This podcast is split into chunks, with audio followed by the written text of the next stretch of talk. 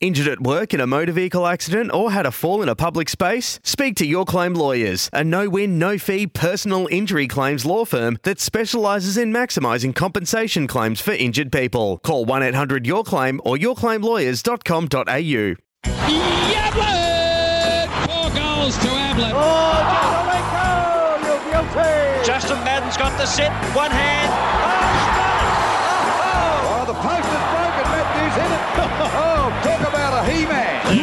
rises to the top.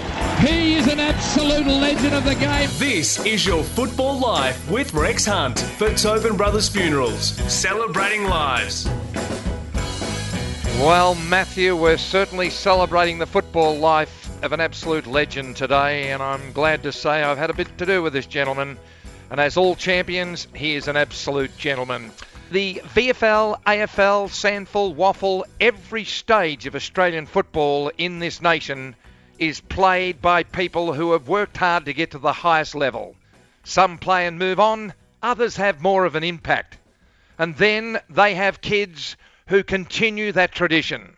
They make a lasting impression that will indelibly be recorded in the history of our game forever. And isn't that fantastic?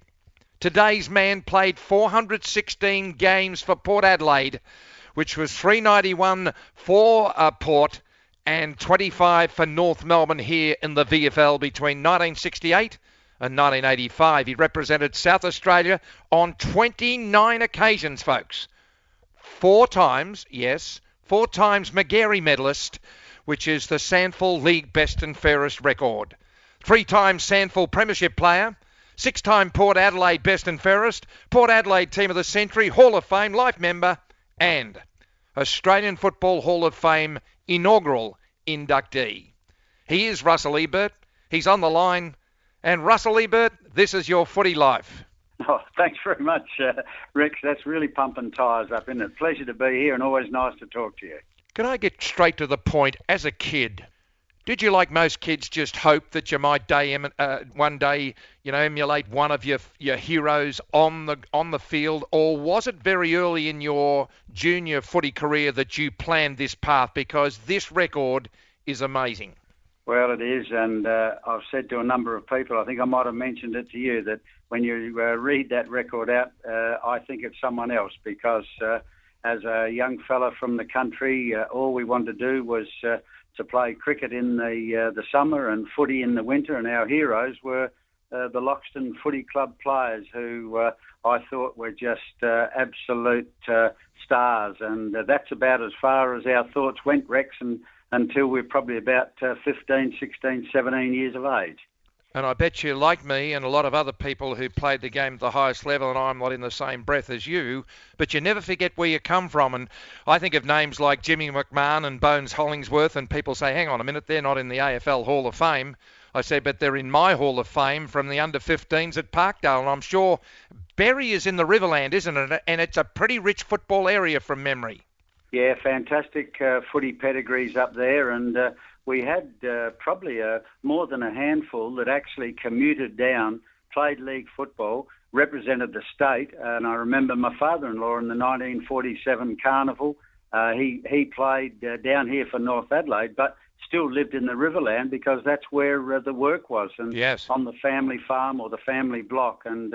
Coming through the Loxton Football Club, they'd won six senior premierships in a row, and all the players in those teams, they were just local heroes. And you could walk down the street and, poor, gee, you really uh, knew these people because uh, you could uh, talk to them, you could uh, touch them, they were influencing you. And you watched them get changed on a Saturday after you played junior Colts, and mm. oh, they were just uh, football gods to us in the in the country. Yet they were just sort of um, workers and and battlers and uh, and people that you could touch. And I think that's what kept our feet on the ground once we progressed uh, with our own sport. Russell Ebert has joined us, a legend of the game, and this is your football life. And it's great to talk to the star across the border in uh, South Australia.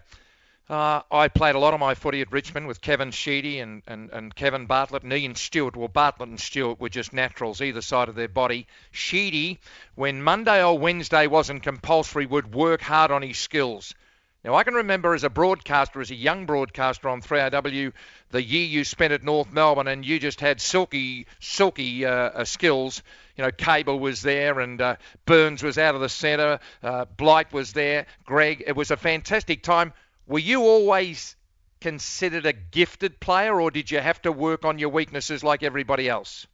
No, I think Rex, uh, you get your uh, your natural ability, you get a lot from your parents, and uh, then it's what you add to it because you got that for nothing. Yes. And uh, I think the players that uh, really went on, yes, they got those genes and that ability from their parents, but then they added it added their own flavour, their own um, work ethic, and uh, whether it's golf, whether it's tennis, whether it's uh, netball or soccer, footy, uh, it's what you add to it. And uh, unfortunately, too many uh, people, too many athletes just rely on that natural ability. They do it easy. Mm. They're better than everyone when they're young. But when the others catch up and add some hard work to it, well, then sometimes the gifted uh, athlete falls by the wayside because they haven't learnt that hard work ethic. And uh, we always learnt that uh, coming from the farm and uh, always having uh, odd jobs to do and chores around the place, which was compulsory on a farm.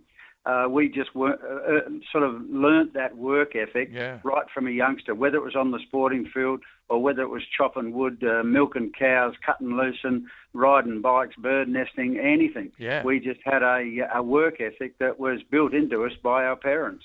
I spoke at a school reunion last week, a luncheon, when we all had to stand up and say our fond memories of school and disappointments, and my disappointment was the amount of young men who were magnificent cricketers and footballers at 14 and 15 and had never ever gone on with it. I suppose you've just said it all. It's about work ethic, and all league football, district cricket, or test cricket for that matter is is your skills are all the same, but when the highest pressure comes on, only the fit will survive. Well, I saw it firsthand, Rex, and I had the absolute honour of being asked to coach the Teal Cup wow. back when it was un- under 17s. And I saw so many lads uh, from Tasmania, so many from the Northern Territory, so many from Vic Metro, Vic Country, Western Australia, and the other states. And I saw these lads at 17, and they were really, really good footballers. Yeah. And I, I kept a book of all the teams, and every now and again I go back over it, and I see, I think, where are they now? Yeah. And I see the Everett and I see the Mercury and I see the other players come through, but they were all Australian stars at Yes. 17. Yes. And then they added that extra work ethic on top of it. Yes. So many others, that was the pinnacle of their career Yeah. because their natural ability or their physical size had got them a game at that level uh, because they were bigger or stronger Yeah. than the than the others.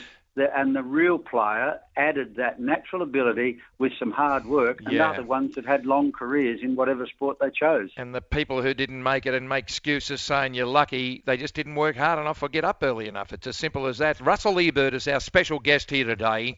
We'll move along. And the first approach when you found yourself uh, on the way to Port Adelaide, who were the Collingwood and are the Collingwood of the VFL, the most famous club with history and tradition in the SANFL.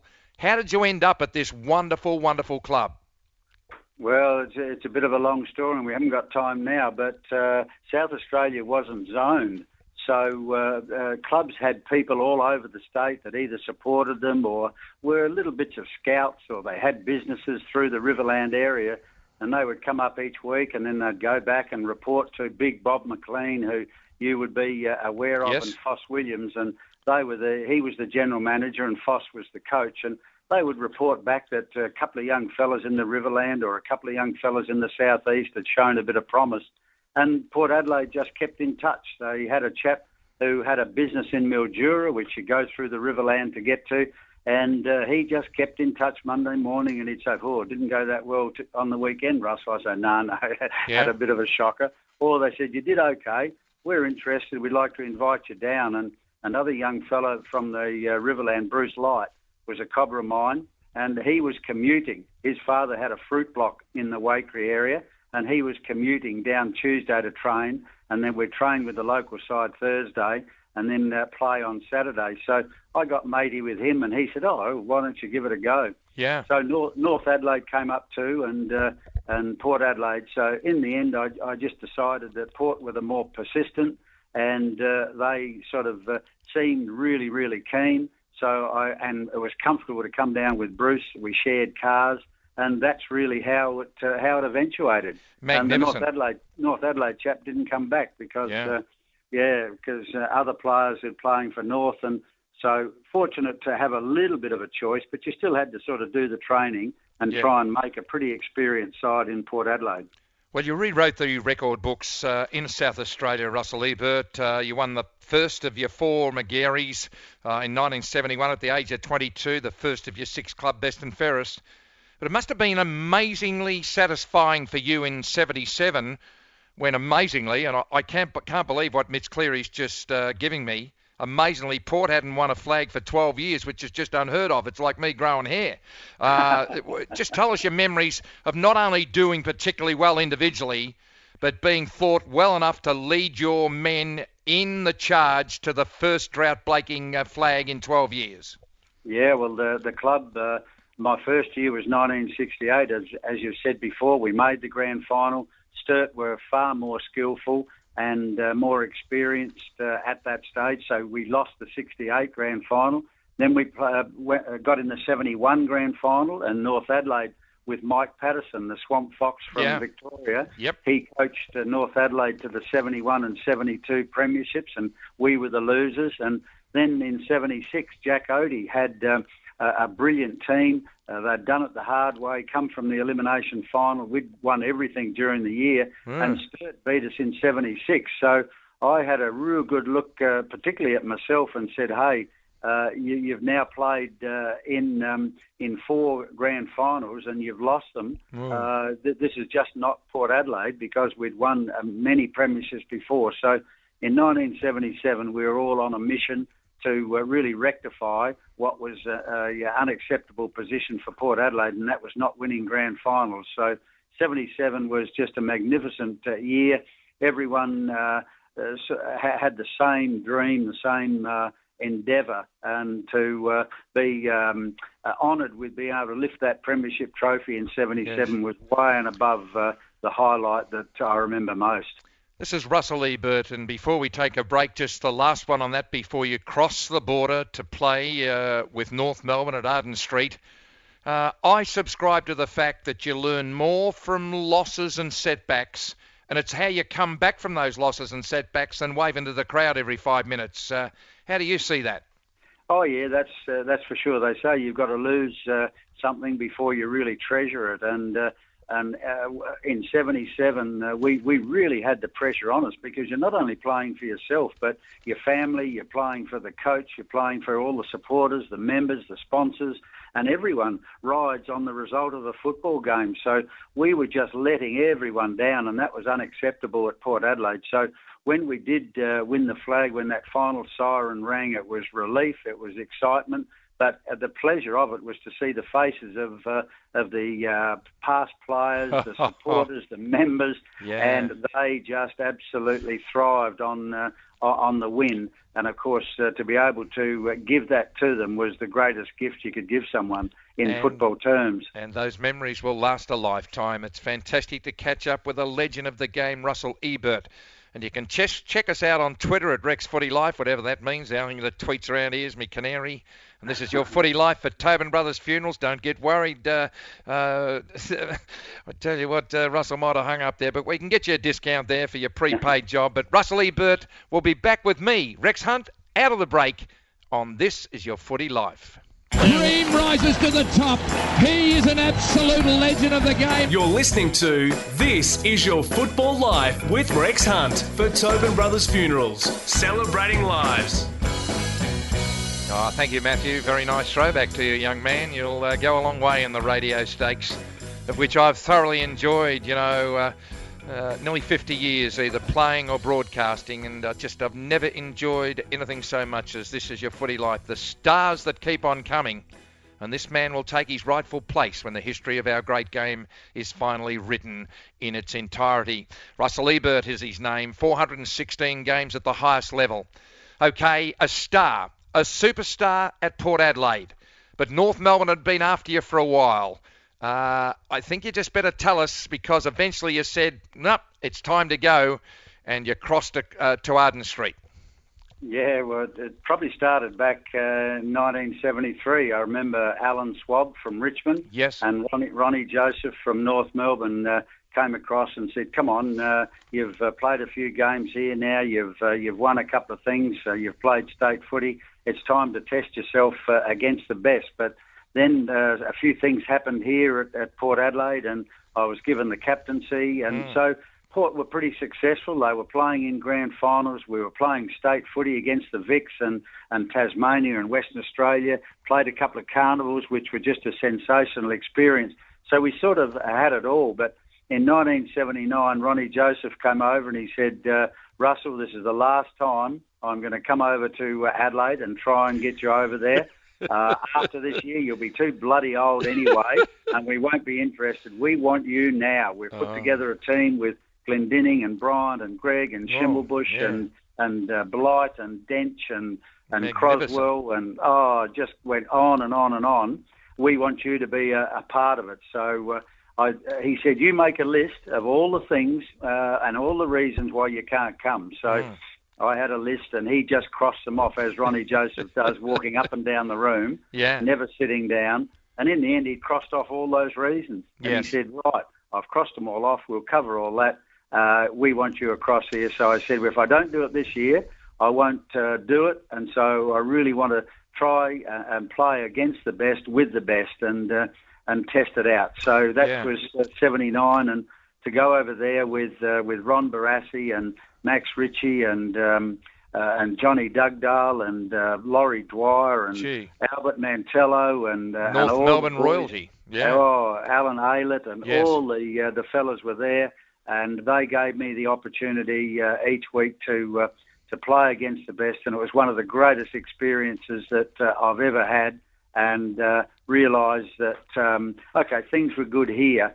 But to try yourself against the best is a challenge that every player should have. Yeah, it's interesting, Russell Ebert, you say that because uh, I- I've got another thought. You know what I mean? And uh, Victoria stacked its uh, interstate sides with Western Australian and South Australian people, and then wiped the floor with South Australia and Western Australia. But probably the two toughest games outside uh, of the season that I've played was a pre-season game for Richmond against Glenelg at the Bay when Kerley was coaching them, and a pre-season game uh, against North Adelaide when. Uh, you know, my premiership uh, uh, partner Mike Patterson was coaching North. Uh, so, Yeah. so, so, how did was it a subtle difference in pace or pressure, or because you fitted in pretty well? I've got to say, because I was a young cadet with 3AW sitting in the grandstand watching you.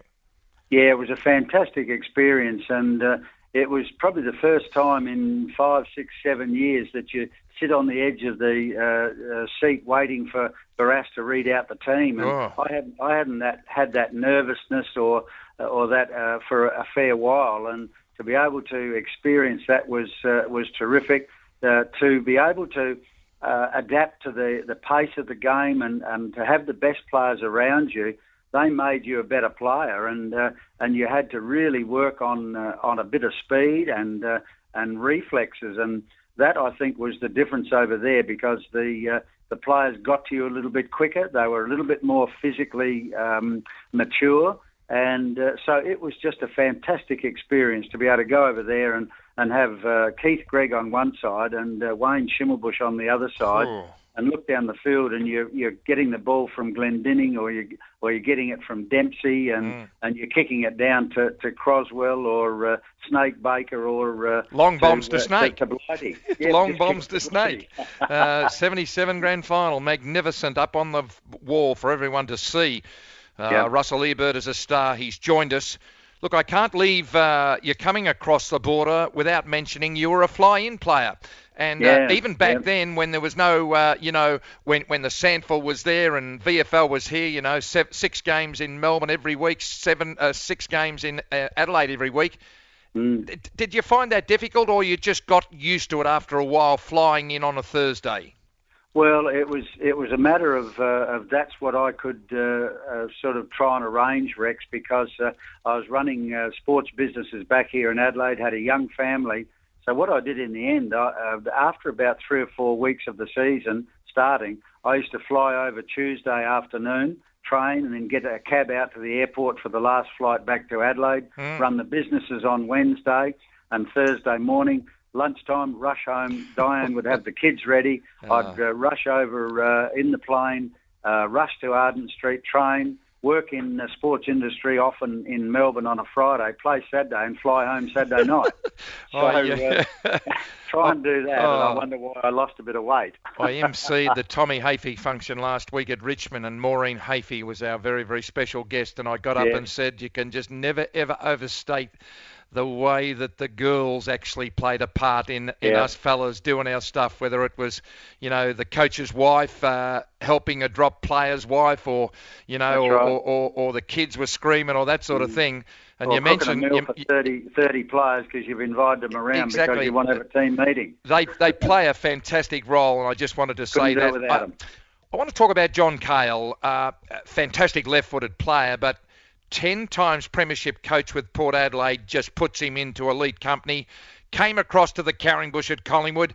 I didn't think he had the cattle, but uh, gee, it must have been great for you to have an association with Johnny Cahill.